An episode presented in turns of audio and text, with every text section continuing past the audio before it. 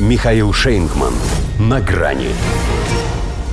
Не обжечься по горячим следам. Франция отказала в срочном совбезе по Ил-76. Здравствуйте. На грани. В суде это не посчитали бы уликой. Но на эмоциональном уровне иного доказательства соучастия, пожалуй, и не надо.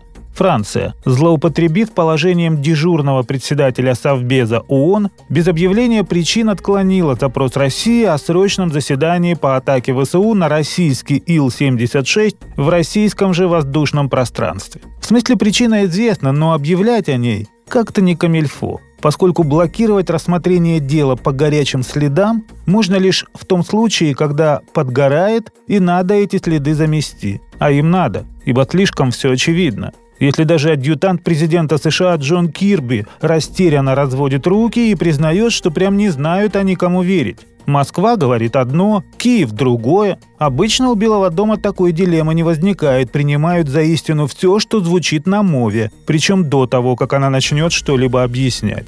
А тут подопечные конкретно попали. Но не признавать же это. Так можно и до параллелей с Боингом MH17 договориться.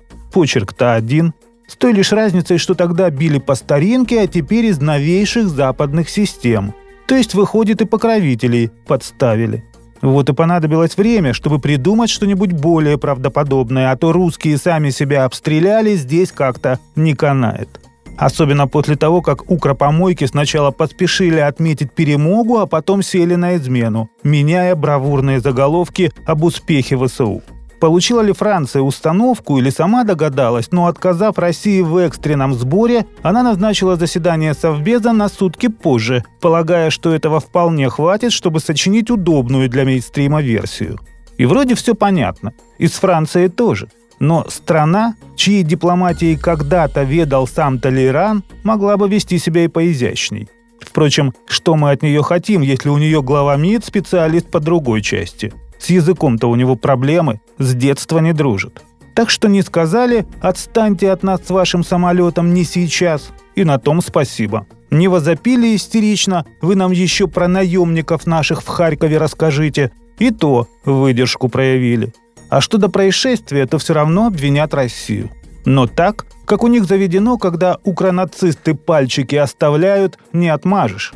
Вот если бы скажут «не агрессия России против Украины», которая и хотела-то лишь уничтожить несколько миллионов в Донбассе и еще парочку в Крыму, то ничего бы этого не было. И не соврут, не было бы. Ни Донбасса, ни Крыма, ни России.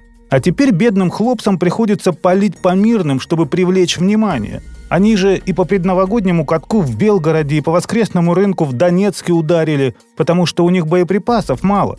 Вот и приходится последнее тратить на большие жертвы, чтобы заметили – да их за это не ругать, им помочь надо. Оружием. Хотя с военнопленными, правда, как-то нехорошо получилось. С другой стороны, задачу до последнего украинца никто же не отменял. Просто до него стало еще на 65 единиц ближе. До свидания. На грани с Михаилом Шейнгманом.